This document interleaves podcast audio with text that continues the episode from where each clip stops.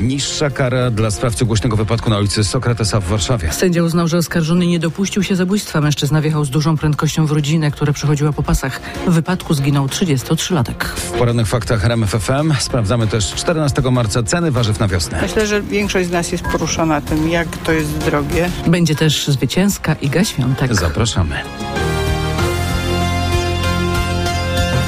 Śmierć na pasach na ulicy Sokratesa w Warszawie to nie było zabójstwo, a wypadek. Tak jest wyrok sądu apelacyjnego w sprawie tej głośnej tragedii z 2019 roku. Jednocześnie sąd obniżył wyrok oskarżonemu o 4 miesiące. Przypomnijmy, sprawca jechał w terenie zabudowanym prawie 130 km na godzinę.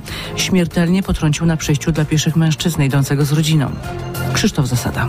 Według sądu nie można mówić o zabójstwie. Sędzia Sławomir Machniu argumentował, że oskarżony wprawdzie umyślnie złamał przepisy, jednak dopuścił się nieumyślnego wypadku i nie chciał zabić. podjął manewr hamowania. Więc gdzie tu jest obojętność oskarżonego na to, co się stanie? Oskarżony tym swoim manewrem zamanifestował spóźnioną wolę uniknięcia wypadku drogowego. Ten wyrok nie realizuje poczucia sprawiedliwości, tak mówiła w sądzie ciotka ofiary Anna Gadomska. miara życia ludzkiego nie, nie ma granicy. Tutaj chodzi o to, że, że nie odzyskamy go, tak? Także jakikolwiek by za- zapadł wyrok, to na nas na pewno nie będzie sprawiedliwy. Prawnicy pokrzywdzonych zapowiadają dalsze kroki prawne w tej sprawie. Świat w faktach. Dalsze angażowanie się, tutaj cytat, w spór terytorialny Rosji z Ukrainą nie jest w żywotnym interesie USA. Kto to powiedział? Gubernator Flo- Florydy Ron DeSantis, uważany za czołowego kontrkandydata Donalda Trumpa w wyścigu o nominację Partii Republikańskiej w przyszłorocznych wyborach prezydenta Stanów Zjednoczonych. W telewizji Fox News DeSantis opowiedział się m.in. przeciwko dostarczaniu Ukrainie samolotów F-16 i rakiet dalekiego zasięgu. Sprzeciwił się dążeniu do obalenia Władimira Putina. Stwierdził też, że to polityka Waszyngtonu wpędziła Rosję w faktyczny sojusz z Chinami. To teraz a propos Chin. Waszyngton, Londyn i Canberra mają odpowiedź na rosnącą potęgę militarną Chin w rejonie Pacyfiku. Prezydent USA Joe Biden, premier Australii Anthony Albanese i premier Wielkiej Brytanii Rishi Sunak ogłosili w San Diego szczegóły wieloletniego planu zbudowania przez Australijczyków i Brytyjczyków własnych okrętów podwodnych o napędzie atomowym. Ameryka ma też sprzedać Australii co najmniej trzy takie okręty.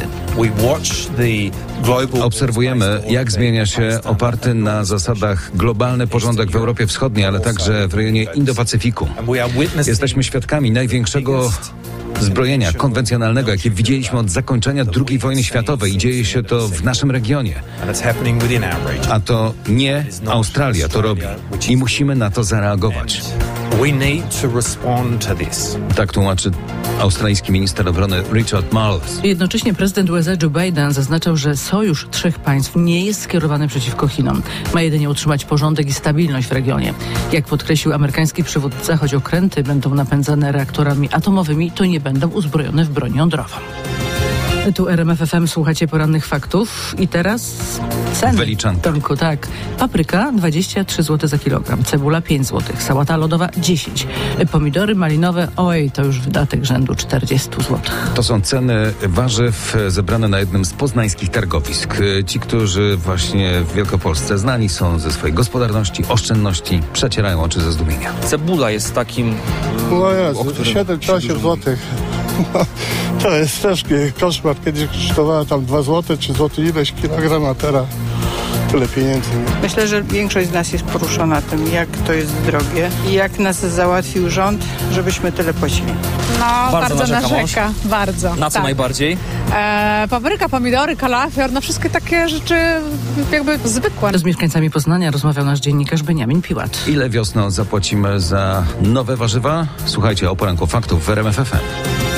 A teraz Iga, Iga Świątek znów ze zwycięstwem. Choć łatwo nie było, przegrywała 2 do 4 w drugim secie, ale nie dopuściła do trzysetowej wojny na korcie z Kanadyjką Bianką Andreescu. Dwie godziny i 7 minut biegania za piłką po 8 breakpointów i dla Andreescu i dla Świątek.